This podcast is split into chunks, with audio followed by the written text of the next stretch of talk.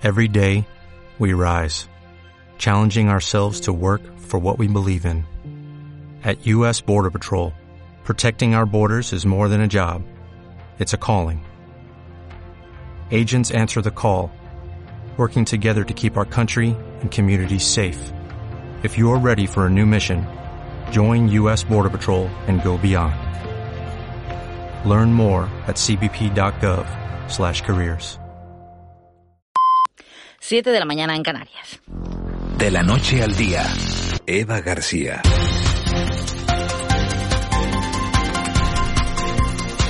Hola, muy buenos días, sean todas y todos bienvenidos. Amanecemos este martes con el anuncio de la llegada de una nueva ola de calor.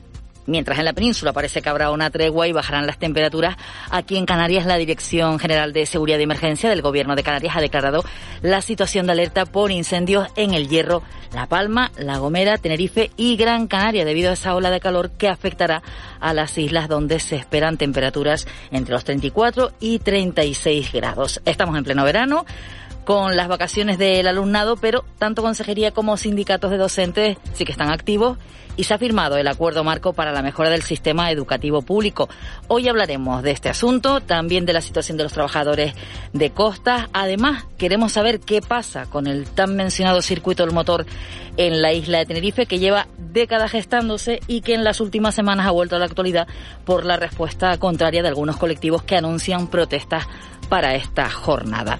Y además, hoy queremos hacernos eco del anuncio del Ministerio de Consumo para crear un nuevo etiquetado inclusivo para personas con discapacidad visual. Veremos de qué se trata. Arrancamos esta mañana la programación de Canarias Radio con este programa, con De Anoche al Día, que cuenta con la producción de Marlene Meneses, la realización técnica de José Luis Molina, el análisis de Ángeles Arencibia y Juan Betancourt, que enseguida se incorporan a esta sintonía, y el humor que nos regalará Raúl García con el abuelo, Marita, Armiche, que estarán con nosotros después de las 9 de la mañana. Y además, el trabajo de la redacción de los servicios informativos, hoy con nuestra compañera Laura Afonso. Laura, muy buenos días. ¿Qué tal? Muy buenos días, Eva. Comenzamos con esos titulares que nos ha dejado la jornada del lunes y sobre todo con los que amanece Canarias este martes 19 de julio.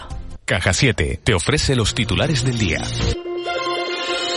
Declarada la situación de alerta por riesgo de incendios forestales en Canarias a partir de mañana miércoles a las 10 de la mañana. La Dirección General de Seguridad activará el Infoca en las islas de la provincia occidental y también en Gran Canaria, ya que se esperan temperaturas que podrían alcanzar los 36 grados, especialmente en las medianías orientadas al oeste, sur y oeste, y este, así como en zonas altas.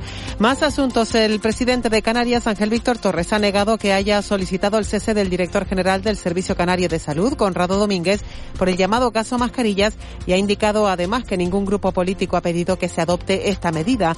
Torres ha recalcado que hay que recuperar hasta el último céntimo de euro de los cuatro millones que pagó Sanidad por adelantado a una empresa para que suministrara un millón de mascarillas que nunca se recibieron. El gobierno no le ha pedido al director del Servicio Canario de Salud que cese en sus responsabilidades.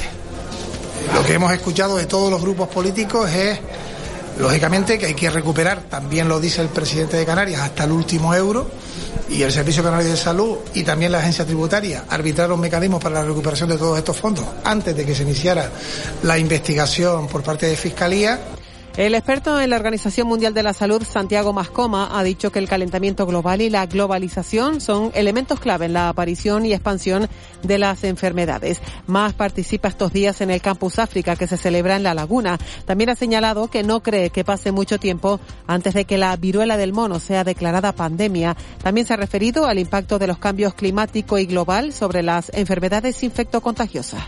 Las temperaturas que tenemos en, en, el sur de Europa ya son las mismas que en, África ecuatorial y entonces, bueno, enfermedades que no teníamos en Europa se nos están introduciendo y algunas se introducen y son muy difíciles de parar. ¿eh? Por cierto, que la Consejería de Sanidad ha contabilizado tres nuevos casos y dos en estudio de viruela del mono desde el viernes, con lo que desde el inicio de la declaración de alerta sanitaria hay 90 confirmados, de los que 61 corresponden a Gran Canaria, 27 a Tenerife y dos a Fuerteventura.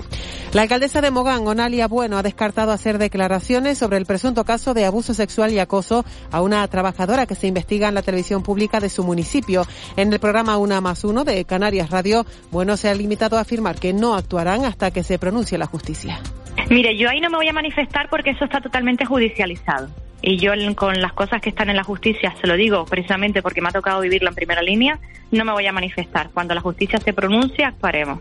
De lo contrario, hay que dejar actuar a la justicia. Y visita institucional del presidente de la República de Cabo Verde, José María Pereira Nieves, a la isla. En un acto al Ayuntamiento de La Laguna, en Tenerife, Nieves ha abogado por continuar reforzando la colaboración entre los cuatro archipiélagos que conforman la Macaronesia. De modo que La Laguna é um pouco a ponte que pode levar ao reforço das relações de amizade e cooperação entre Cabo Verde e, e, e, Canárias, mas também no espaço dos cuatro arquipélagos da Macaronesia. Y acabamos con un suceso. Una joven de 20 años ha fallecido en una colisión del vehículo en el que viajaba con una guagua en la TF-47 a la altura del municipio de Guía de Isora. La joven quedó atrapada en el interior del coche y su cuerpo fue liberado por los bomberos. Los servicios sanitarios solo pudieron confirmar el fallecimiento de la mujer que había sufrido heridas incompatibles con la vida. Dicen que si viajas solo llegarás antes, pero si lo haces bien acompañado, llegarás más lejos. Abrazar nuestras raíces nos ha hecho llegar hasta aquí. Alcanzar nuevas metas será posible gracias a ti. Caja 7. 60 años guiados por grandes valores.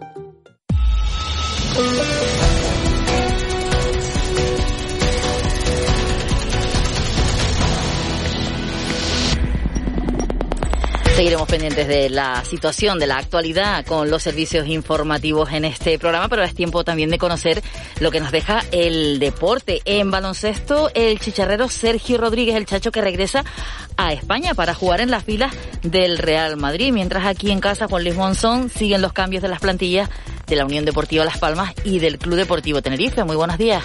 Hola, ¿qué tal Eva? Muy buenos días. La Unión Deportiva Las Palmas y el portero Raúl Fernández separan sus caminos. Tras cuatro temporadas y 60 partidos defendiendo la portería amarilla, el guardameta bilbaíno pone fin a su etapa en el club de Gran Canario para firmar con el Granada.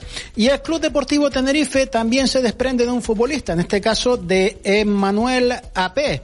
El club y el delantero nigeriano han llegado a un acuerdo para concluir la relación contractual que les unía desde la temporada 2020-2021. Así, AP ha sido traspasado al Sábata, equipo de la máxima categoría de Azerbaiyán. Y en baloncesto, sin duda alguna, el nombre propio de las últimas horas es el de Sergio Rodríguez, el tinerfeño, el chacho, quien regresa al Real Madrid. El base tinerfeño de 36 años llega para reforzar el mermado puesto de base del equipo blanco, seis temporadas después de su marcha, en las cuales jugó en la NBA, en Philadelphia 76er, en el Chesca de Moscú y Armani Milán, club por cierto con el que viene de ganar la liga italiana.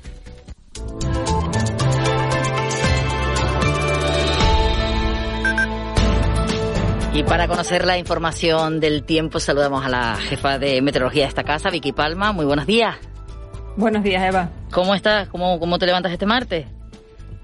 Pues yo muy bien y en muchos sitios con calor, depende de la zona donde nos encontremos. Sí, ya se notan las altas temperaturas desde esta hora que todavía no ha salido el sol en el archipiélago, lo hará a partir de los próximos minutos, pero Vicky ya eh, lo que ya habías anunciado desde la pasada semana, desde este martes se notarán las altas temperaturas que serán peor en el día de mañana. Sí, entre mañana y, y el jueves probablemente. Ya ayer se llegaba a registrar casi 36 grados de forma local en la isla Gran Canaria, las medias estaban 32 grados, hoy probablemente se supere puntualmente ese valor en medianías del sur y bueno, ya notaremos más calor en todo el archipiélago. De todas formas, nos levantaremos, ahora eh, saldrá el sol y veremos que hay nubes de tipo bajo por debajo de los 800 metros de altitud en el norte y este de La Palma, zonas del norte del Hierro, de La Gomera, parte del norte de Tenerife y de Gran Canaria, también algunas en Lanzarote y Fuerteventura, pero sobre estas islas y también en el cielo de Gran Canaria se van a ver nubes de tipo medio, poco importantes, típicas también de estas situaciones de, episodios de calor. A medida que avance el día, muchas de las nubes darán paso al sol, pueden reaparecer todavía hoy al final de la tarde. En todas las islas las temperaturas máximas van a alcanzar o superar puntualmente los 30 grados. Esos 36 grados se pueden llegar a superar en medianías del sur de la isla Gran Canaria hoy. De hecho, la Agencia Estatal de Meteorología tiene aviso amarillo por temperaturas en, la isla de Gran Canaria. Ya mañana se va a extender el resto del archipiélago y volvemos a tener hoy un día con viento alisio fuerte en el mar entre las islas, afectará también a los municipios del sureste y a las costas del noroeste en Gran Canaria, Tenerife, La Gomera, El Hierro y La Palma y habrá intervalos de vientos y rechas fuertes también, principalmente al sur de Fuerteventura y al sur también de la isla de Lanzarote. En zonas eh, de cumbre el viento va a ser del este, eh, de cumbres de La Gomera y del Hierro y ya en las cumbres de La Palma y de Tenerife el viento va a ser hoy del sur moderado. Se nota la situación de cambio de tiempo, vamos a notar un aumento de la presencia de calima en altura. No veremos el cielo azul brillante donde esté despejado, sino más bien con un tono de azul apagado, medio grisáceo. Y bueno, es una situación que se va a extender a lo largo de los próximos días porque está empezando pues un segundo episodio de calor que suele ser también normal durante el mes de julio en las islas. Vicky, ¿vamos a notar calima también en esta jornada? Sí, sí, vamos a tener calima. No se va, no va a ser como las calimas de invierno, que sí que las notamos a, nivel de costa y de medianía, sino esa calima en altura, que lo que le cambia es un poco el color del cielo. Y bueno, siempre si tienes algún problema pues respiratorio, sí que nota la presencia de esa, de esa calima pues en, en el aire en las islas y nos va a acompañar durante todo el episodio de calor. Vicky, gracias por estar con nosotros un día más. Adiós, buenos días. Hasta pronto, buenos días. Bueno, vamos a atender a esas altas temperaturas. De hecho, la Dirección General de Seguridad y Emergencia del Gobierno de Canarias ha declarado para mañana, a partir de mañana, la situación de alerta por incendios en el Hierro, La Palma, La Gomera, Tenerife y Gran Canaria, debido a esa nueva ola de calor que afectará a las islas donde se esperan temperaturas de entre 34 y 36 grados que podría superar, como decía Vicky Palma, incluso con calima y con viento. La situación de alerta entrará en vigor desde las 10 de este miércoles día 20. Queremos saber cómo han sido las últimas horas en el Centro de Coordinación y Emergencia y Seguridad, el 112. Carmina Lorenzo, muy buenos días. Hola, buenos días. ¿Qué podemos contar de la noche? La noche ha sido muy tranquila, donde lo más destacado ha sido una colisión de un coche contra un vehículo que estaba estacionado en la calle Lomo de Piedras, el Sausal. El conductor, un varón de 31 años, presenta dolor lumbar y de cadera de carácter leve. Fue asistido por el personal sanitario del Servicio de Urgencias Canarias y trasladado a un centro sanitario. Gracias, Carmina. Buen día. Gracias a ustedes. Buenos días. Cada vez que yo me voy, llevo a un lado de mi piel tus fotografías para verlas cada vez. Que tu ausencia me devora entero el corazón. Y yo no tengo remedio más que amarte. Y en la distancia te puedo ver cuando tus fotos me siento a ver. Hoy con Nelly Furtado y Juanes saludamos a la compañera Marlene Meneses. Muy buenos días, Marlene. Muy buenos días, Eva. Ah, aunque hay que decir que la canción, esta fotografía, la ha elegido Laura Afonso. Qué buen gusto. Todo el mundo le dice, bueno, no. Es preciosa. A Juan Betancourt creo que no le ha gustado demasiado. A ver si nos dice alguna para mañana. Y si no, ustedes también nos pueden enviar esas peticiones como la radio de antes en el 616-486-754. Juanma apunta al WhatsApp y nos manda qué canción quiere para mañana en el 616-486-754. Pues a mí sí me gusta Juanes. Y a mí. Y a Nelly, y Nelly Furtado también. bueno, ¿qué nos traen los periódicos además de esas fotografías de portada? Pues los periódicos están que arden y literalmente además el periódico La Provincia, ascensores para subir a San Juan y San José es el nuevo plan que se tiene para las Palmas de Gran Canaria además la digitalización e inversiones para afrontar, eh, para frenar el, el éxodo rural. Además se habla de en la provincia de que el COVID mata ya en España 12 veces más que hace un año y el Ministerio de Ciencia prueba en Gran Canaria una desalación más eficiente. En el periódico Diario de Avisos la imagen de portada es para el Aeropuerto del Sur que inicia el proyecto de la nueva terminal para 30 años. Además, hito arqueológico en la cueva de Tendal en la isla de La Palma y la plantilla de docentes crece será en más de 1.600 en el archipiélago. En el periódico Canarias 7 la portada es para la para el césped del Gran Canaria y dice alarma con el césped del estadio. El titular anticorrupción quiere saber quién del gobierno conocía las gestiones de Domínguez. Además, un acuerdo educativo para dejar, para dejar de estar en la cola. Se refieren a la educación y eh, también se habla del punto de información al turista cerrado en el pico de Bandama tendrá otro uso. En el periódico El Día, la portada, la imagen de portada es para el campo tinerfeño, para el campo isleño, que mira hacia el futuro en el foro agro del Grupo Santander y el periódico El Día. Además, el titular, el Cabildo encarga el circuito del motor por 51 millones. Y también Canarias descarta utilizar su parte del IRPF para rebajar los impuestos a los palmeros. Las portadas de los periódicos de las islas, algunos de los titulares con los que nos vamos a quedar también y analizar durante el programa, como por ejemplo ese titular a cinco columnas hoy del periódico El Día, el Cabildo encarga el circuito del motor por 51 millones, será un asunto que trataremos tanto con el Cabildo de Tenerife como con las plataformas de ecologistas que hoy se van a movilizar en contra de un proyecto que tiene decenas de años ya, desde 1990 se habla de este circuito en la isla de Tenerife. En cuanto a las portadas nacionales, Marlene. En el periódico El Mundo se habla y en el periódico también El País de esos incendios que están eh, eh, pues activos todavía en, en la península. En el periódico El Mundo además ah, tiene la foto de portada a Sánchez en Monfrague. Eh, dice que el cambio climático mata lastra, es el titular del periódico. Se aparta tras protestar los varones por el caos en el PSOE. También el emérito podría recurrir el fallo que le negaba su inmunidad ante Corina y el fuego asola España y ya ha calcinado unas 100.000 hectáreas más que en 2021. En el periódico El País, la imagen de portada, la angustiosa lucha contra el fuego, se ve unos vecinos corriendo, intentando sofocar el fuego con unas mangueras. Además, la dimisión de Lastra facilita a Sánchez la renovación del PSOE y el plan para dar entrada a miles de extranjeros al mercado laboral sale adelante. Según el Consejo de Estado, avala la reforma de Escriba pese a las pegas de Interior. Y una noticia también terrible sobre el calor. El caso de José Antonio González, que falleció en Madrid, revela las duras condiciones de los trabajos de la limpieza urbana. El barrendero que quería ganarse el puesto murió a 40 grados. Tenía un contrato de un mes y 60 años y estaba trabajando en las calles de Madrid. Le dio un golpe de calor, pues. Las condiciones de los hombres y mujeres que trabajan en, en la calle, no solo en la limpieza, sino también en otros puestos de trabajo y que ahora parece que, que se habla de los uniformes, como si fuera lo único que hay que tener en cuenta que también las condiciones en las que trabajan estas personas, como decías, con un, un mes de contrato y ha perdido su, su vida.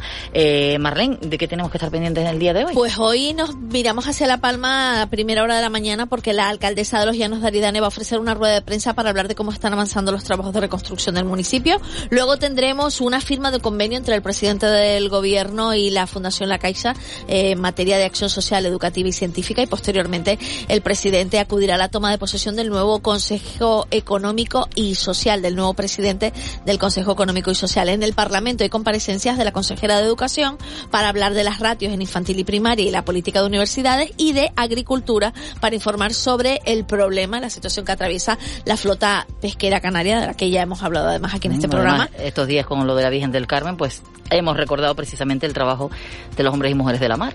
Además, el, eh, el diputado del Grupo Nacionalista Canario, José Alberto Díaz Estebanes, comparece para valorar eh, la, Comisión de Sanidad sobre el caso Mascarillas. Hoy tendremos vise- visita del vicepresidente del Gobierno al municipio de El Rosario y en Las Palmas de Gran Canaria se presenta la licitación del proyecto para aplicar inteligencia artificial a la gestión de las playas capitalinas.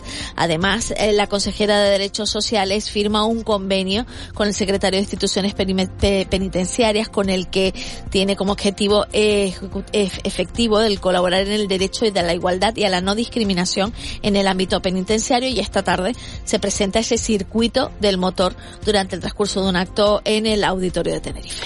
Marlene, no te ves muy lejos porque enseguida queremos conocer también de qué hablan a esta hora y en las últimas de la noche, entrada de la mañana en las redes sociales y el Día Mundial, que hoy no se celebra Día Mundial de este martes 19 de julio. Me está haciendo señales así, de así, así, no sé yo, porque ella miedo me da con esos gestos que no se pueden ver por la radio. 7 y 19 minutos es momento de abrir la página económica. Economía en dos minutos. José Miguel González.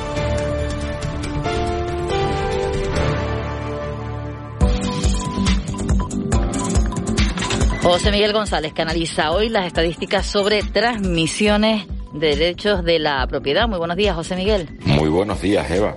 La estadística de transmisiones de derechos de propiedad ofrece información sobre el número de derechos sobre bienes inmuebles transmitidos durante el mes de referencia, tanto a nivel nacional como por comunidades autónomas. Toda la información sobre transmisiones de derechos se obtiene a través de la información contenida en los registros de la propiedad. Pues bien, el número de fincas transmitidas e inscritos en dichos registros en el mes de mayo fue de 213.034 lo que supone un 14,6% más que en el mismo mes de 2021. El 87% de las compraventas registradas en mayo correspondieron a fincas urbanas y el 13% a rústicas.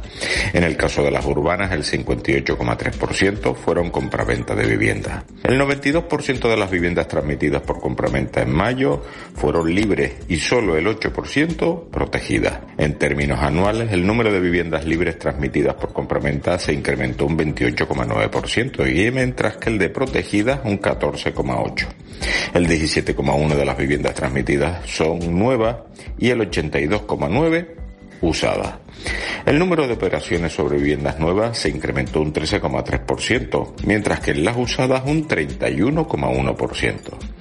Analizando los resultados por comunidades autónomas, en Canarias con un 27,2% se registró la tasa anual de variación más elevada del país en lo que a fincas en general se refiere, siendo la tercera si la referimos única y exclusivamente a la compraventa de vivienda. De hecho, en el archipiélago se han inscrito 7.189 fincas, siendo 387 por cada 100.000 habitantes, mientras que la media nacional está en 565. Si el dato lo referimos única y exclusivamente a la vivienda, estas ascendieron a 2.780, con 150 por cada 100.000 habitantes, mientras que la media nacional se ubicó en 159. Feliz día. Con C de Cultura. C Castro.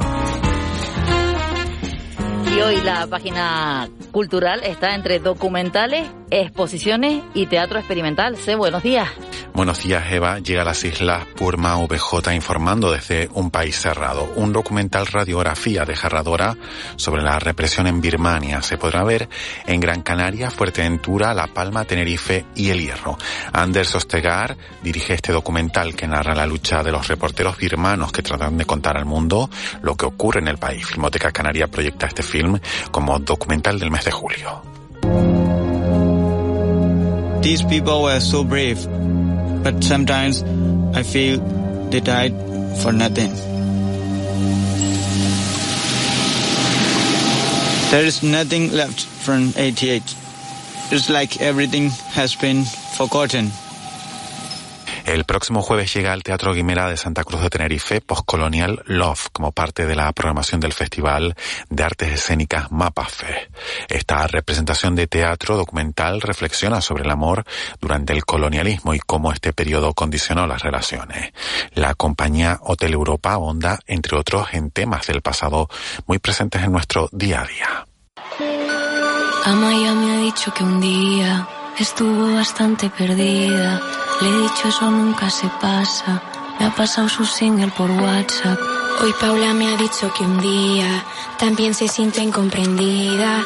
Después hemos estado de guasa, bailando tuerca en la terraza. Y es que parece mentira que a todos nos cuesta. Y la exposición Atrapado, ansias explotadas se despide este sábado del espacio cultural Caja Canarias en la isla de La Palma. La muestra, compuesta por más de 45 instantáneas del fotógrafo Lucas Vallecillos, podrá visitarse hasta el día 23 de julio y ya ha sido visitada por más de 2.500 personas. Nosotros nos vamos con la música de Amaya y Rigoberta Bandini, que se han unido en Así Bailaba para sacar su niña interior.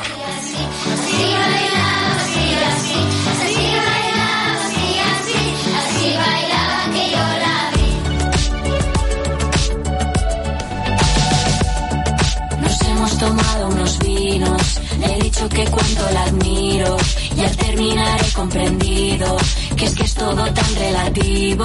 Hemos amanecido contentas. Gracias. Castro, por esa página cultural y por este apunte musical, Marlene, que nos ha recordado a la infancia. Aunque Juanma sigue sin gustarle la música de hoy. No sé si la de las efemérides le va a gustar. Juanma, buenos días. Buenos días, buenos días. Me levanté caprichoso. Sí, no, ya te, ya te, te veo. Está haciendo una lista de las canciones que me gustaría escuchar. Sí, sí. Las pondremos, Dos pondremos. semanas Tiene, que nos tiene buen gusto musical. Tiene buen gusto Vamos a dar un golpe de Pero vamos a musical. poner todas las que tú digas. Golpe de ¿eh? Estado musical. Ángeles, buenos días. Buenos días, a mí me encanta esto. ¿Ves? ¿Verdad que Esta sí? nueva versión de, de Así planchabas y así, es que tú piensas esa canción, ¿no? Yo también cuando era chica a veces decía, bueno, ¿por qué las niñas tienen que planchar y los niños no, no? Pues mira, tú, tú ya desde pequeña, de chica, ya Había sabía con- que, había algo que no estaba bien. La conciencia feminista la tiene desde Pero el es que principio. es sí. muy evidente esa canción, muy evidente.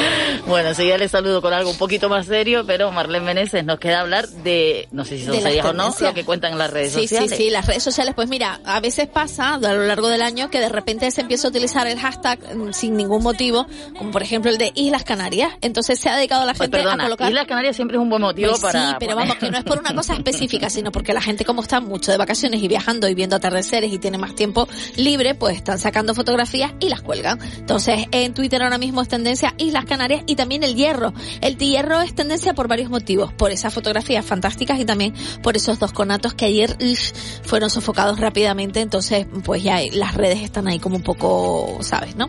Luego, eh, Galdar es tendencia también por unas carreras este fin de semana de caballos, acompañada además del hashtag no al maltrato animal. Uno de los caballos, pues, en una de las curvas eh, tropezaba, se caía, el jinete quedaba tirado en el suelo y el caballo se levantaba y salía corriendo. Bueno, pues muchas asociaciones animalistas han pedido que se, eh, sea, directamente se supriman este tipo de eventos. Adriana Lastra, tendencia en las redes sociales, eh, por dos cosas. La gente dice que si se, que si eh, se marcha porque tiene un problema con un embarazo de riesgo, porque tiene que dimitir, porque no se coge una baja y directamente sigue, sigue trabajando una vez que se pueda reincorporar. La gente, bueno, un poco entiende, le piden que, que, pues que se cuide durante el embarazo, pero no entienden esa, esa dimisión, a no ser que vean otros motivos detrás. Ahora lo analizaremos. eh, sí. También Cristiano es tendencia porque le han- tiene la opción, según ha dicho el entrenador del Manchester United, de renovar su contrato en junio de 2023 cuando termine. Y Froilán, Felipe Juan Froilán de Todos los Santos, cumple 24 años, se va a Marbella, lo celebra en una discoteca, la discoteca Opium de Marbella y qué mala suerte que celebrando su cumpleaños se produce un tiroteo. Eh, dos personas están graves, eh, una mujer y un hombre de 32 años, otro de 40 presenta varias heridas de arma blanca, además de estar herido de bala, y otro de 18 y de 36 que no revisten gravedad, pero también han tenido que ser ingresados en el centro hospitalario. Bueno, pues la mala suerte de Froilán y afortunadamente estas personas eh, pues han sobrevivido Sí, a ¿no? ese Y tiroteeo.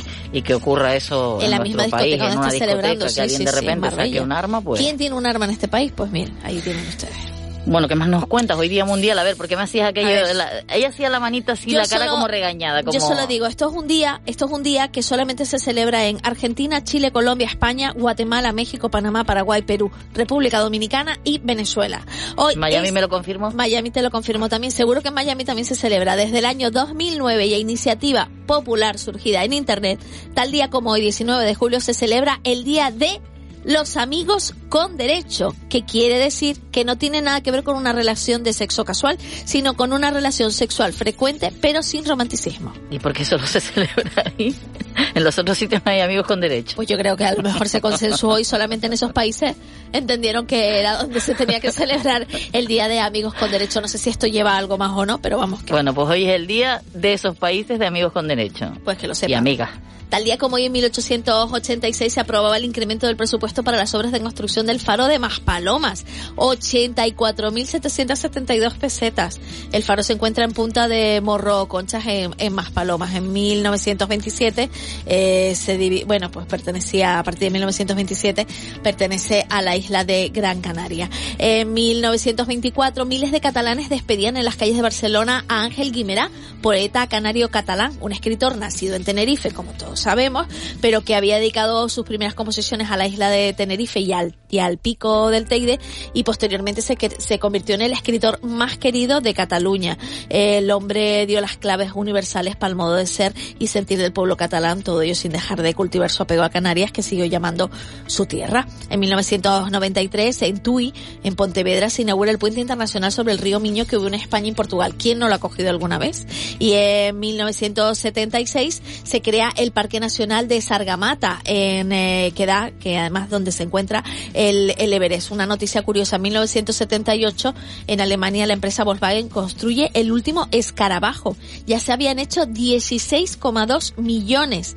Y aquí una cosita que te va a encantar, que les va a encantar.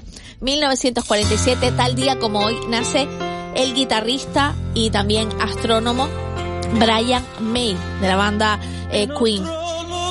Hace un par de meses sacaba un último trabajo, se llama En otro lugar, precisamente este, y fue rodado en el Observatorio del Teide y además en La Sabina, en el Hierro, que tanto le gusta, de pertenece a su álbum Another World y ha querido cantar en español, pues para ser un guiño a la comunidad hispano parlante que tantas eh, alegrías le ha dado, según ha dicho. Pues hoy es el cumpleaños de Brian May muy asiduo a las Islas Canarias, así que felicidades.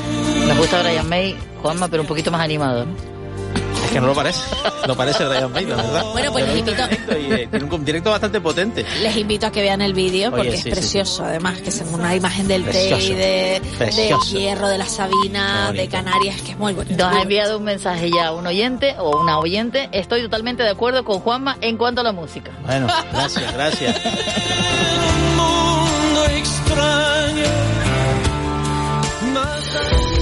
El contrapunto Ángeles Arencibia y Juan Manuel Betencur.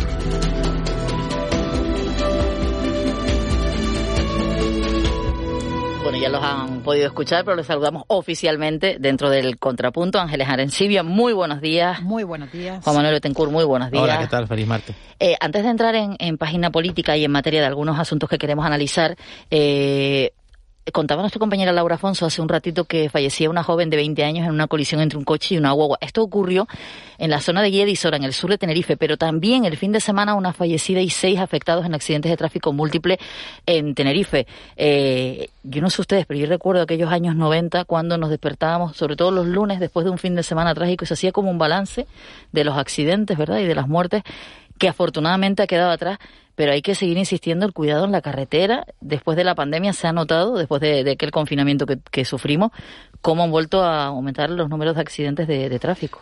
Bueno, en los últimos años la, normativa y la, y la percepción social sobre, la responsabilidad en la carretera ha cambiado, ha cambiado muchísimo.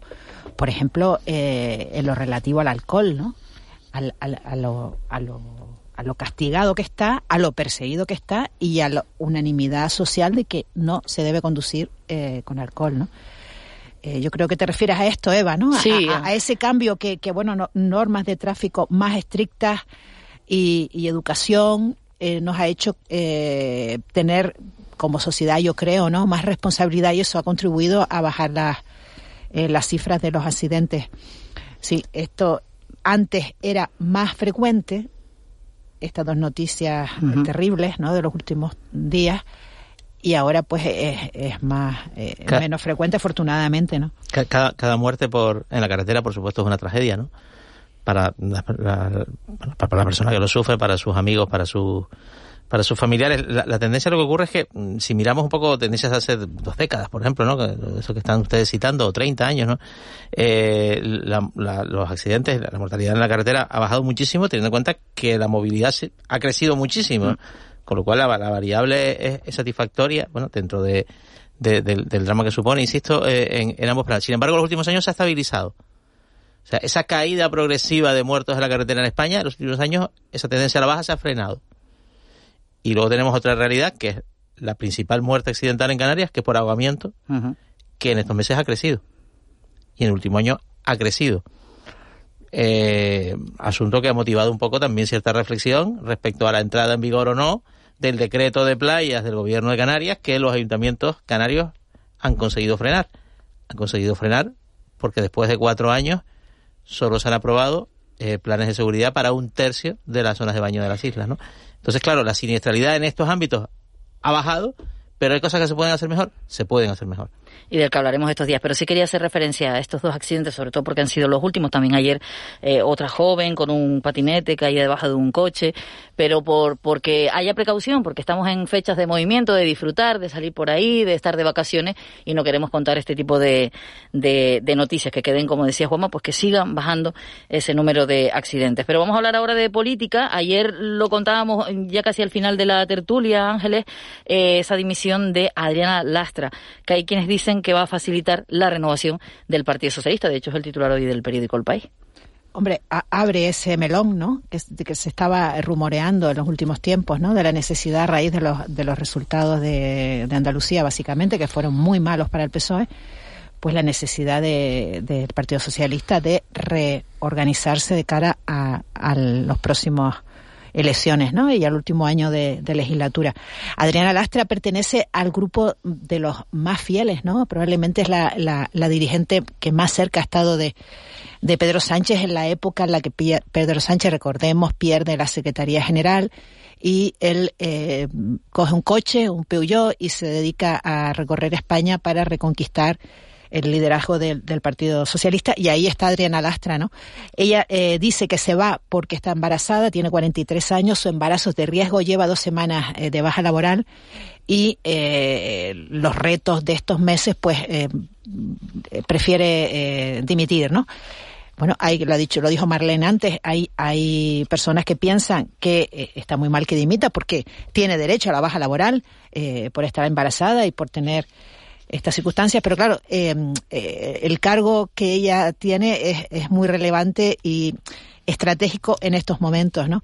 Eh, en otros eh, comentarios ¿no? De, que se hicieron ayer en, en artículos, se habla como que es la última gesto de lealtad ¿no? hacia Pedro Sánchez, porque también hay problemas en el seno de, del partido de comunicación con, con el secretario de organización que es otro de los fieles del grupo original, y, y que se ve esto como, bueno, eh, eh, Adriana Lastra se quita de en medio y le abre la posibilidad de, de reorganizar lo que, lo que tiene que reorganizar, ¿no? Es que en el plano orgánico el PSOE está flojo, Ángeles. Mm, bueno, pensemos un poco en, no sé, siempre mirar atrás es un poco recurrir a la nostalgia y, fin, ya sabes que no soy muy entusiasta de eso, ¿no? Pero miras un poco a, a lo que era la estructura del, del, Partido Socialista en otros en otros tiempos, ¿no? Donde había una, una, una vicesecretaría políticamente más fuerte, en la que la Secretaría de Organización la ocupaba un personaje que tenía relevancia en la escena política española, ¿no? Eh, Santos Cerdán, que es el secretario de organización. Sí, desconocido, sí. Claro, eh, prácticamente, bueno, pues un poco se encarga de la fontanería de, de Ferraz, pero probablemente no, no es un personaje relevante de la política española eh, en el gobierno, claro, cuando estás en el gobierno puedes decir tienes grandes activos políticos en el gobierno, no desde el, desde el punto de vista del, del ámbito del partido, porque los, los, pretorianos de Sánchez, que son pues por Teresa Rivera, Nadia Calviño, Félix Bolaño, eh, Fernando Grande Marlasca, pues, pues no son figuras del Partido Socialista, no lo son. Entonces, claro, el, el, el Sánchez está Mm, en la, en la cima, pero también solo en la cima, ¿no? Mm, no sé si por voluntad de él, ¿eh? eso sería, eso nos llevaría a otra, a, otra clase de debate. Reforzar orgánicamente al PSOE ahora mismo, bueno, yo creo que es una necesidad para las siglas socialistas para competir en una contienda electoral doble en 2023. Así que, en fin, quizás, quizás la, la, la salida del Astra puede, puede, puede ser un, un primer paso, pero esos huecos hay que llenarlos. Seguimos hablando de, de, este asunto, lo haremos a lo largo del programa y de otros que tenemos, porque de hecho hoy el CIS va a publicar el barómetro de julio con estimación de voto, que algunos adelantan ya que después de la, de la cumbre de la OTAN ha mejorado la, los datos para precisamente el Partido Socialista y para Pedro Sánchez. Pero como les decía, hablaremos de este tema. Tenemos todavía un ratito de radio por delante hasta las nueve y media y luego el tiempo de tertulia. Pero eh, aunque no hay actividad escolar, aunque el alumnado está de vacaciones, sí que hay actividad entre educación, la consejería y los sindicatos. De hecho, ayer firmaban un acuerdo marco para la mejora del sistema educativo público en Canarias. Está con nosotros el presidente de AMPE en la provincia de Santa Cruz de Tenerife, Víctor González. Víctor, muy buenos días. Hola, muy buenos días. ¿De qué se trata este acuerdo? ¿Qué valoración hacen desde el sindicato? Y para entenderlo, el resto de la sociedad que incluye, a juicio de ustedes, de los docentes, que puede mejorar la calidad educativa en el archipiélago. Sí, bueno, ayer firmamos lo que es, un, según nuestro criterio, un muy buen acuerdo, ya que va a permitir incrementar pues en, en 1.600, algo más de 1.600 docentes la plantilla que tenemos, la plantilla estructural respecto al curso 19-20 y, bueno, este aumento pues va a ayudar a que, a que se comience a corregir un déficit histórico que tenemos de plantilla en nuestra comunidad autónoma y a seguir trabajando en una cuestión que es importante, todo lo, ya el Consejo Escolar de Canarias lo, ha estudiado, mm, que es reducir las ratios alumnado docente. Y el acuerdo pues va encaminado pues básicamente pues a eso incrementar la plantilla para atender con más calidad al alumnado. Y esa reducción de ratios eh, de forma práctica en qué se traduce bueno, entonces se va a traducir que va a haber un incremento en maestras, en más docentes, en profesorado de enseñanza secundaria, pero sobre todo pues va a haber más orientadoras eh, que atiendan al alumnado, más maestras de audición y lenguaje eh, va a haber, se reforzará más las plantillas en los centros que tengan un índice socioeconómico cultural bajo para, pues, para seguir trabajando, ¿no? En garantizar la, igualdad de oportunidades. Mira, mm, mm, básicamente, pues se va a reducir eh, también las ratios del alumnado en, en, en, segundo de la ESO, que estaba en 30, se reduce a 27. Ya el año pasado se había reducido las de primero de la ESO que estaban también en 30 se habían reducido a 27 y primero y segundo de bachillerato que estaban en 35 se habían reducido pues a 30. También se ha conseguido la reducción de las horas lectivas. Sí, en el cuerpo de maestros eh, las lectivas esto tenemos que explicarlo bien, la jornada de trabajo de, cualquier docente es de 37 horas y media eh, semanales. De esas 37 horas y media, pues 25 en el cuerpo de maestros eran de docencia directa. De esas 25 se reducen a 23, con lo cual ganamos dos horas para poder pues mm, dedicar a, tareas de coordinación docente con el resto de las compañeras y compañeros del centro o al desarrollo de proyectos educativos que estén establecidos en la programación general del centro. Eh, buenos días, señor González. Eh, la incorporación de estos nuevos profesores eh, será pacífica y en tiempo. Están, me refiero a que si el, el curso va a comenzar, pues con la normalidad de tener a los nuevos profesores nombrados y en su puesto. Sí, buenos días. Eh, efectivamente, ya está, ya está previsto en el cálculo de la plantilla eh, para el presente curso escolar el nombramiento de profesorado. Eh, y están saliendo, estamos en este momento, se, está, se, están, se están trabajando en las publicaciones de, la, de, la, de los listados de, de, profesorado en los centros. Esto lleva que en determinados centros pues hay un incremento de un profesor, dos profesores, y ya se está teniendo en cuenta, supuestamente se está teniendo en cuenta para los nombramientos que van a surgir ya en estos días, en lo que queda del mes de, julio, tanto para institutos y, centros de formación profesional como para eh, colegios de infantil y primaria. ¿Qué cambiar una clase que pasa de 30 a 27 alumnos y alumnas? ¿Qué, cambia? Pues que en vez de tener 30 mundos a quien atender, pues vas a tener 27 alumnos a quien atender. Y son mundos. No estamos hablando de, bultos, sino que estamos hablando de mundos, de personas. No es lo mismo atender la diversidad a cada persona en cuanto son 27, eh, en cuanto son 20. De, dese cuenta que para por, ejemplo en secundaria es más probable que un alumno pues que no quiere implicarse que sea un alumno pasivo y que tenga todas las papeletas para, para el abandono pues se puede esconder más su, esa, esa actitud en un grupo de, de 30 que en un grupo de 25 Señor Rosales, buenos días. Mm, hay un, por intentar aclararnos un poco, porque claro, hay un baile de cifras por, por bueno, la pandemia, los profesores que se que se contrataron es profeso durante bueno el, curso siguiente al confinamiento, los, los profesores de refuerzo para atender la diversidad, más esta consolidación de 1.600 docentes respecto a, vamos a situarnos, eh, es la frontera que siempre utilizamos, eh, respecto al, al antes de la, de la pandemia, o sea, por tanto a febrero de 2020, ¿Cuántos docentes hay de más en el sistema público de Canarias respecto a entonces? Sí, eh, efectivamente, lo ha, lo ha indicado usted muy bien. O sea, eh, cuando surge la pandemia, en marzo del año 2020, a partir de ese momento, pues se tiene que, teniendo en cuenta que se tenía que disminuir eh, las ratios en los centros para, para hacer frente a la pandemia, se tuvo que contratar la plantilla con lo que llamábamos refuerzos COVID. Bueno, no refuerzos COVID, era, era, era una cantidad de profesorado que de forma puntual y por las necesidades de ese momento, pues se contrataban para, eh, para reducir las plantillas y tener el aula no tan, las aulas no tan masificadas, sobre todo en secundaria.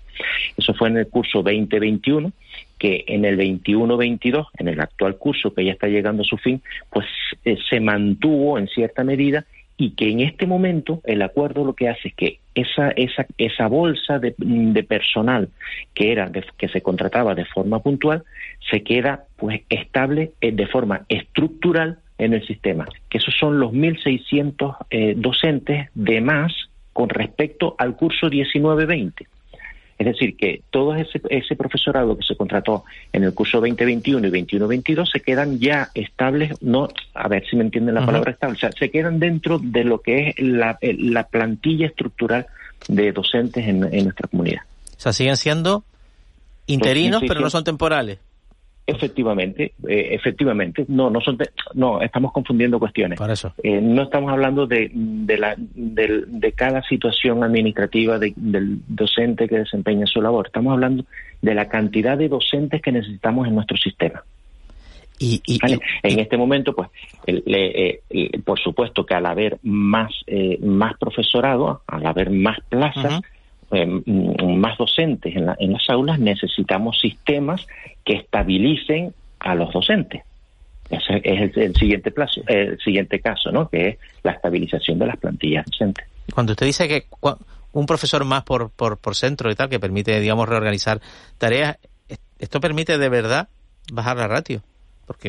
Sí, por, sí, sí, porque ya en vez de tener, por ejemplo, en un, en un curso de segundo de la ESO, eh, en vez de tener 30 alumnos en el aula, pues se baja poquito, pero se va bajando a 27. Es verdad que todos queremos que mm, ya 27 alumnos es, es bastante, es mucho en, en, en, un aula, en segundo de la ESO. Mm, pero claro, hay que ir poco a poco. Mm, es, es, la parte negativa que tenemos. Ojalá tuviéramos una, una dedicación presupuestaria para educación pues que supero, que esté, aunque sea en el 5%, que es lo que pedimos, con lo cual tendríamos, podríamos tener la oportunidad de reducir las ratios en cada aula y que se note más esa reducción. Pero es cierto que de 30 alumnos a 27 se va a notar la diferencia. Ya lo notamos en la época de la pandemia en secundaria. Lo notamos bastante porque no es lo mismo el trabajo con 27 alumnos, con 25. La verdad es que debería estar en torno a los 20, 25 alumnos la ratio. La vamos a tener en 27 en los, en los dos primeros cursos de secundaria. Bueno, creo que es una de las partes positivas que tiene el acuerdo, es que se queda, queda abierto a que la administración pues se, se, ha comprometido a negociar con la comisión de seguimiento del acuerdo pues la viabilidad para aprobar el calendario que permita la reducción de ratio y que incluya pues objetivos para todos los cursos y todas las etapas educativas, que es una demanda histórica que estamos haciendo desde, desde el sindicato AMPE. Eh, sí, porque, eh, señor González, ¿qué, qué porcentaje de, del problema cubre esta, esta, esta nueva incorporación de profesores? O sea, ¿cuánto solucionamos de, de, de, de, lo que es necesario ¿no? en, la, en la enseñanza pública? Pues nosotros estimamos que tiene que estar, las ratios deberían estar entre 20 y 25 alumnos en, en el aula. Pues mm, hemos reducido de 30 a 27, pues suponemos que pues a por mera regla de tres, ¿no? O sea, queremos que tiene que la, la plantilla estructural tiene que mm, por lo menos en otros 1.500 o 2.000 profesores. Eso es inviable en este momento. Uh -huh. Víctor, Sí. Dígame. Disculpe, es que no le, no le escuchaba. Sí, Víctor, sí. Eh, le quería hacer una pregunta en relación a lo que le comentaba nuestra compañera Ángeles Arencibia respecto al principio del curso. Con uh -huh. este asunto nos referíamos, que parece que, que, las cosas mejoran y que tendremos un principio de curso. Respecto a esto, eh, un poco más tranquilo, pero respecto al resto de, de, situaciones de relación entre los docentes y la consejería, mmm, ¿cómo cree usted que va a empezar septiembre? Bueno, eh, la relación con la consejería, pues mm, esta consejería, la verdad es que ha, tenido pues una, un talante más abierto de diálogo con, con, las centrales sindicales. Hay cuestiones en las que no nos hemos puesto de acuerdo. Eh, recientemente se ha, se ha trabajado la, la, la, resolución de organización y funcionamiento de curso, que dado que no se negoció, se publicó sin negociar, contiene esa resolución aspectos que tienen que ver con las condiciones laborales del profesorado y no las habían traído a la mesa sectorial. Ellos las trajeron, eh, tiene que ver pues precisamente con, los, con las horas lectivas, las complementarias, con la, los permisos, las licencias, tenían que ver con una, una serie de cuestiones que nosotros quis, quisimos entrar en, eh, a negociar la llevaron a mesa sectorial, pero apenas se aprobaron, se cambió, se cambió algunas frases de lo que habían publicado previamente. Eh, de verdad que el acuerdo está muy bien. Eh, del resto de las cuestiones creo que hace falta pues seguir negociando y seguir trabajando.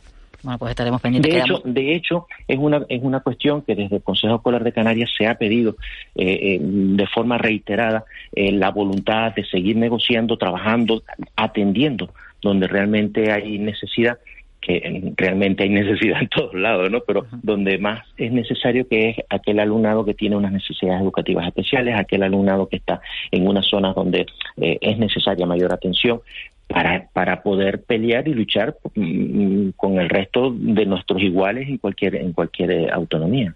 Queda mucho para septiembre, así que seguiremos hablando de este y de otros asuntos antes de que comience el próximo curso escolar. De momento vamos a descansar, al menos los, los alumnos, el alumnado, que tenga unas felices vacaciones que se lo merecen también después de estos años de, de pandemia y de situación complicada, también en la isla de, de La Palma por la erupción del volcán. Víctor, muchísimas gracias. Muy amable, gracias por interesarse por nuestros temas. Muy amable. Buen día, presidente de AMPE en la provincia de Santa Cruz de Tenerife. Por cierto, la Consejería de Educación y Universidades del Gobierno de Canarias ha adelantado el plazo para solicitar las becas para estudios universitarios, que tradicionalmente comenzaban en otoño, de forma que este año se extiende desde hoy y hasta el 5 de septiembre. Así que uh, se han anticipado este año las fechas, tal y como había pedido el alumnado, las familias, de que cuando comience el curso, Ángeles y Guama, que ya esté uno más o menos organizado, que sepa si le toca la beca o no. Sí, porque había situaciones realmente absurdas, ¿no? De que la beca te llegaba muy, muy tarde o no te, no, te la, no te la aceptaban hasta, no sabías si la tenías concedida hasta muy tarde, en fin. Bueno, pues desde hoy. Es razonable, saben, ¿no? Saben las familias que desde hoy se puede solicitar esa, esas becas, así que también un adelanto. Vamos a cambiar de asunto. Vamos a hablar con Antonio Terrones de Servicios Públicos de UGT en Canarias, porque UGT en las islas ha exigido una explicación sobre el futuro de los empleados de Costa. Señor Terrones, muy buenos días. Hola, buenos días. ¿Cuál es la situación de los trabajadores en, en las islas? Eh, la situación de los empleados asignados al servicio de costa es sobre todo de, de, de, falta de información, porque ahora mismo lo único que se sabe es que desde la consejería se ha filtrado la noticia de que de que el próximo la próxima reunión del día 27 bilateral ya se habrían eh, solventado todos los flecos de la, de la transferencia del, del servicio, de la, de la competencia en, en costas.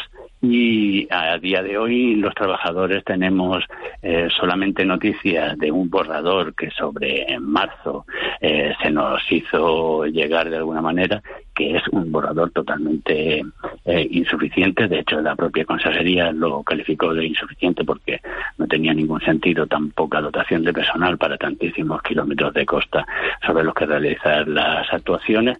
Y pues como te decía a día de hoy eh, no tenemos ninguna ninguna información sobre eso, con lo cual entendemos que si que si la transferencia se realiza con las mismas condiciones que se, como te digo, que, que se nos hicieran llegar en marzo, la situación puede ser de absolutamente imposible uh -huh. realizar el trabajo. Porque y, para explicarlo bien, señor Terrones, ahora mismo uh -huh. los trabajadores de quién dependen y cómo va a ser esa transferencia. Ahora mismo los trabajadores de, dependen del Ministerio de Transición Ecológica y Transformación Digital, eh, Servicio de Costas, y hay alrededor de un, una plantilla de sobre unos 75 eh, que realmente están cubiertos, son algo más de 60, de 60 unos 64. Esa dotación actual para, las, para la actuación actual, para las necesidades actuales de las costas en Canarias es absolutamente insuficiente desde hace décadas. Pero es que además, cuando se nos traslada el, el, el borrador, se dice que a la comunidad autónoma canaria se transferirá un 27% de, de todo, de las competencias, de, las instalaciones de los vehículos y de los trabajadores. Eso significa que iríamos transferidos a la comunidad um, autónoma unos 17 eh, trabajadores, unos 20 trabajadores. Con eso, casi 1.600 kilómetros de, de costa eh, a todo el mundo. Eh, es evidente que, es imposible, por lo cual no sabemos cuáles son las intenciones de, la Consejería de Medio Ambiente a la hora de, el, día 1 de enero, que es como el que dice ya, tiene que estar eh, configurado un, un, organismo que atienda las necesidades de, de, de, del servicio. Uh -huh. Por tanto, ya partimos de una plantilla que ustedes consideran insuficiente. Uh -huh. Ahora viene esa transferencia. no conocen cómo va a ser y ese es quizás el principal temor, esa, esa incertidumbre de incluso quedarse con menos trabajadores de los que ya existe. Exactamente, quiero decir, eh, si el si el departamento que se crea en, en la en la comunidad autónoma es de es de una tiene una relación de puestos de trabajo de 20 trabajadores, estamos hablando del trabajo administrativo, de la gestión de expedientes, de sanciones, del trabajo de campo, de visitar regularmente casi 1.600 kilómetros de costas en ocho islas, pues eh, eso es imposible. Entonces, ¿qué, qué es lo que pretende hacer el, el- el- la Consejería de, de- Medio Ambiente? Eh, subcontratar el trabajo, no hacerlo, es algo que se nos tiene que, decir, porque claro, eh, eh, los vigilantes de costas, los, los, los agentes medioambientales, eh, pues, pues tenemos un- se nos dice, ve a- a- a- a a vigilar una zona y vamos, pero claro, si se nos dice aquí tienes Canarias y son ustedes 20, pues la verdad es que se nos hace un mundo. Y eso exigimos, por un lado, información, eh, que, que parece que, que, que los trabajadores al final somos el último parámetro después de las instalaciones, de los vehículos, de, del dinero, pues entendemos que todo es importante, pero dejar para última eh, eh, para último momento a los trabajadores, pues es bastante humillante. Y sobre todo que se nos diga cuál es el planteamiento, porque hay una necesidad de grandes de, trabajo en el eh, en, en el- en las costas y se nos tiene que decir cuál es el planteamiento, que sea un planteamiento realista y a futuro, no puede ser la carga de los trabajadores. El, esa Sí, necesidad. claro, sí. claro. Señor Torres, vamos a ver, la transferencia de costas cuando se produzca no será la primera que se produzca, esto, esto es una maquinaria bastante engrasada.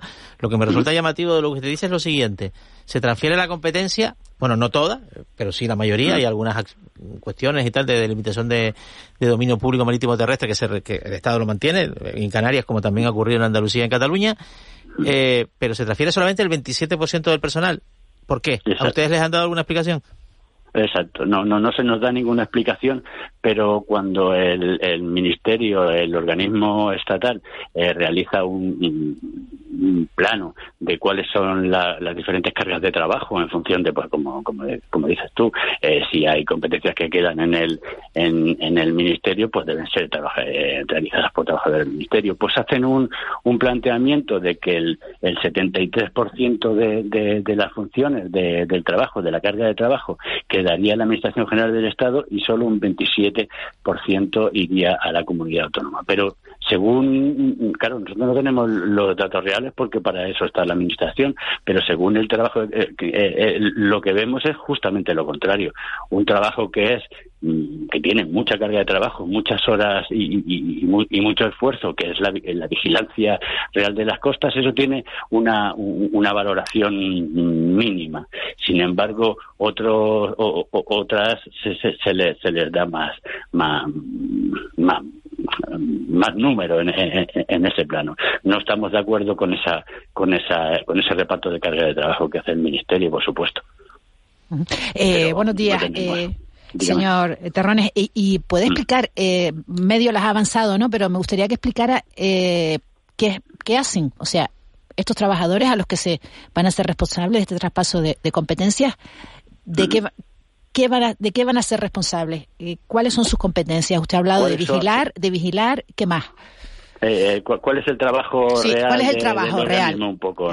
Eh. Pues desde, desde expedientes administrativos, de, de, pues, modificaciones desde el INDES, adscripciones, eh, e informes complementarios que se puedan hacer eh, sobre obras de gran cuantía, a la vigilancia real de cada uno de, de- de los metros, de los kilómetros de costa, a las sanciones, autorizaciones, con las los servicios de temporada que se solicita un- un una actividad determinada en el ámbito de costas para esa temporada, esos informes, todo ese trabajo que es mucho trabajo administrativo, como puede y mucho trabajo también de campo, eh, en, en la transferencia lo, que se entendemos que se viene a, decir es que la vigilancia, las sanciones, lo que decíamos de los servicios de temporada, todos esos informes del día a día pasarían a la comunidad autónoma y quedaría en la Administración General del Estado pues eh, las de los deslindes, las obras de gran cuantía,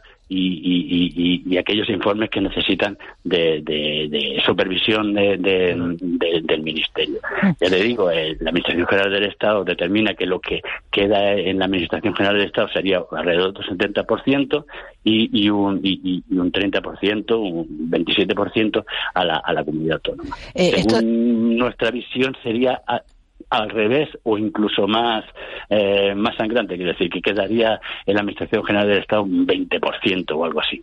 Pero y, bueno. Eh, y esto es una pregunta que se contesta con una palabra. Eh, tal como está planteada la transferencia, por lo que usted sabe, ¿el trabajo se va a agilizar o se va a ralentizar? El eh, sí, eh, eh, a ver todo es susceptible de que de que se mejore. Si hay voluntad política si hay suficientes medios materiales y económicos todo puede funcionar bien. Pero vamos algo que ya funcionaba mal las últimas lo que ha pasado en Foncaliente a, a, a, 15 o 17 años después de, de actuaciones de funciona mal eh, hay que reconocer que, el servicio ahora funciona mal. Si además lo divides entre administraciones y además en los organismos que quedan encargados para realizar esas funciones quedan mm, muy muy tocados con, muy poco personal, como les decía al principio, es que no hace falta casi ni defenderlo. 17 trabajadores es que no dan ni para ir a los sitios. Eh, pues funcionará peor, desde luego. Tanto la parte de vigilancia o, eh, mejor, señor Terrone, la de la o mejor, porque se acerca la gestión. Eso es, eso es otra cosa. Eso es evidente porque, eh, porque al menos personalmente, quiero decir, cada uno puede tener su opinión, pero yo también creo que la, que la gestión de, cualquier servicio público, cuanto más próxima está a, donde se hace e, ese servicio, donde están los ciudadanos, muchísimo mejor. Antonio, ¿no te encantaría tener 100 dólares extra en tu bolsillo? Haz que un experto bilingüe de TurboTax declare tus impuestos para el 31 de marzo y obtén 100 dólares de vuelta al instante. Porque no importa cuáles hayan sido tus logros del año pasado, TurboTax hace que cuenten. Obtén 100 dólares de vuelta y tus impuestos con 100% de precisión. Solo con Intuit TurboTax.